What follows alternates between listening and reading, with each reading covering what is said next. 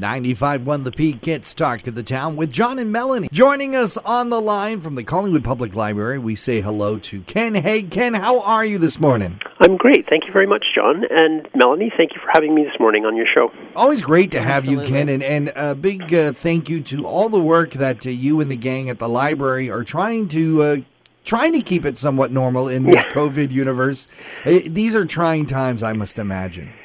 Yeah, um, but I have to say the library staff have really pulled together. Um, uh, and you know, it's it's sort of been what can we do, and and and they've really been pushing themselves to try and do the best service they can under the circumstances, and I have to give them credit for that. Um, so yeah, so we're just moving into, well, we have just moved into stage three, which um, basically means people can come in and browse in the shelves again on the first floor. Uh, we have three computers set up that people can use. We're still um, uh, quarantining stuff that's coming into the library, so books are staying in a three-day quarantine, uh, just for people to be safe before they go back into circulation. And uh, programming is still online, and we're still not doing room rentals, but uh, we're sort of looking at ways to keep expanding the program.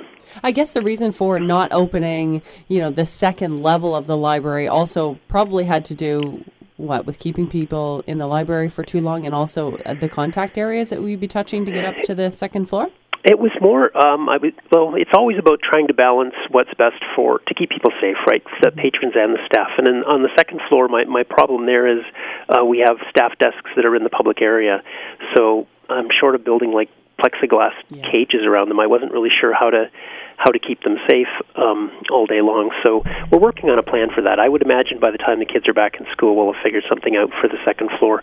The, the interesting thing, though, is I, I sort of anticipated that people would be saying, "Well, we'd like to go up to the second floor," but when we explain the reasons, everybody's been really understanding. So we haven't really had any complaints about that, and we're always happy to run up and get books for people if there's something on the second floor that they're looking for. Absolutely.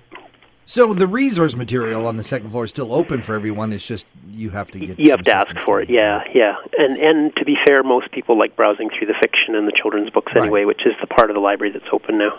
Now, are you worried about contamination as people, uh, you know, sort of picking out the books through the racks? I mean, it, you know, uh, part of the fun of going to the library, of course, is pulling out a book, taking a look, and going, "Nah, I'm putting it back."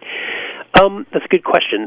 We're the way the province is looking at it is, is the, the directions we've been given is it's sort of like going to the grocery store. Um, if it's sort of light browsing, there's no no issue. But if somebody sort of takes a book off the shelf and reads it for a while, um, then that's you know sort of considered contaminated. So what we've done is we've put baskets at the end of rows, and we've just asked people if they've done that, just to put the book in the basket, and at the end of the day, we'll put it in quarantine with the other books that have come in that day, and, and then it goes back in the collection in three days. So, and so far, no issues. And the other nice thing is, like, when you come into the library, you know, we're asking people to wear masks, and nobody's raised a fuss about that. So that's been really nice too. Um, and we, we right now we're seeing a maximum of 20 people in the library at a time, just because of the square footage.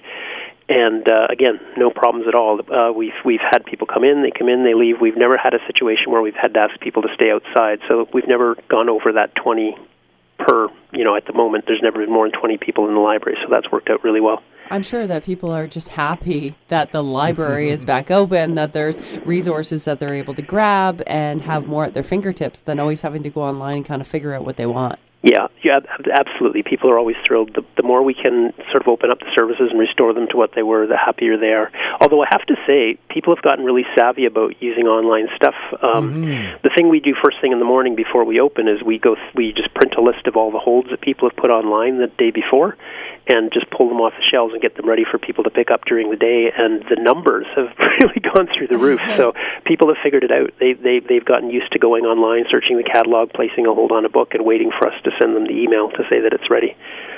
So it's So worked. gr- It's worked well. Grocery stores are all proud of their, you know, uh, shopping, but you guys have been doing it at the library for years. Yes, we have, but but it's a learning thing, right? We have to learn how to do it in a new way and, and to do it safely. And and and I, I have to say, you know, none of us are enjoying wearing masks all the time, but if that's what it takes right now to restore services, everybody's willing to do that. Yeah, absolutely. And as far as programming is concerned, obviously that's on hold, as you said, uh, currently, Or online. or, or it is online. We tried to move it online, yeah.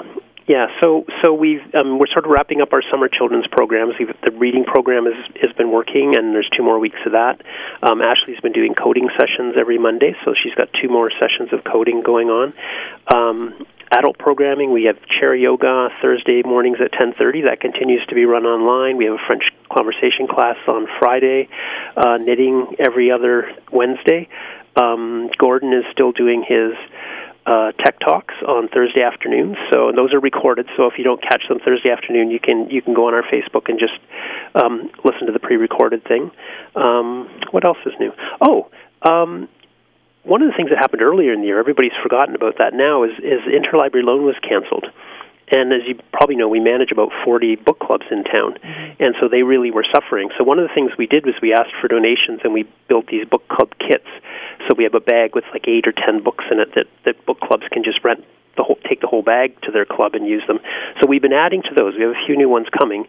And the other thing we've just added is um, if you go onto our website and you click on library services, there's something there called book club kits, and you can actually book those online now. So we've we've, we've installed a software called KitKeeper. Book clubs can go in, they can look at the different kits we have, and they can they can schedule right there their their hold on the, the kit. So that's a new thing we've just added. Um, the other new thing that's coming up in September is we've partnered with with a group in Clarksburg called their Creator Space Mobile Digital Arts Lab, and they're going to be running programs.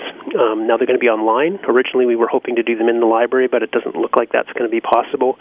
So there's going to be a series of of programs on Saturdays, uh, things like cinematography, photography for kids, digital drawing, um, editing short dramatic films, graphic design, that sort of thing. So if people are interested, they should go to our Facebook page and and sign up there, and the, the courses will be offered online. And hopefully, at some point, they'll be in the library once we can open those things up again. That's a lot of activity yeah, for a place yeah. that's supposed to be going through COVID 19. Very well done, Ken Haigh. Thank you so much for joining us. If folks have any questions about some of the things we've been talking about, where should they go? Uh, I'd say the best place to start is our website. So it's collingwoodpubliclibrary.ca. Um, a lot of our online programmings are listed in our Facebook page. So if you go to our, our website, scroll to the bottom of the page, click on our Facebook icon, and, and you'll see a lot of the programs right there that are listed that you can sign up for. Ken Haigh from the Collingwood Public Library, thank you so much for joining us here again on Talk to the Town. Yeah, thank you very much for asking me.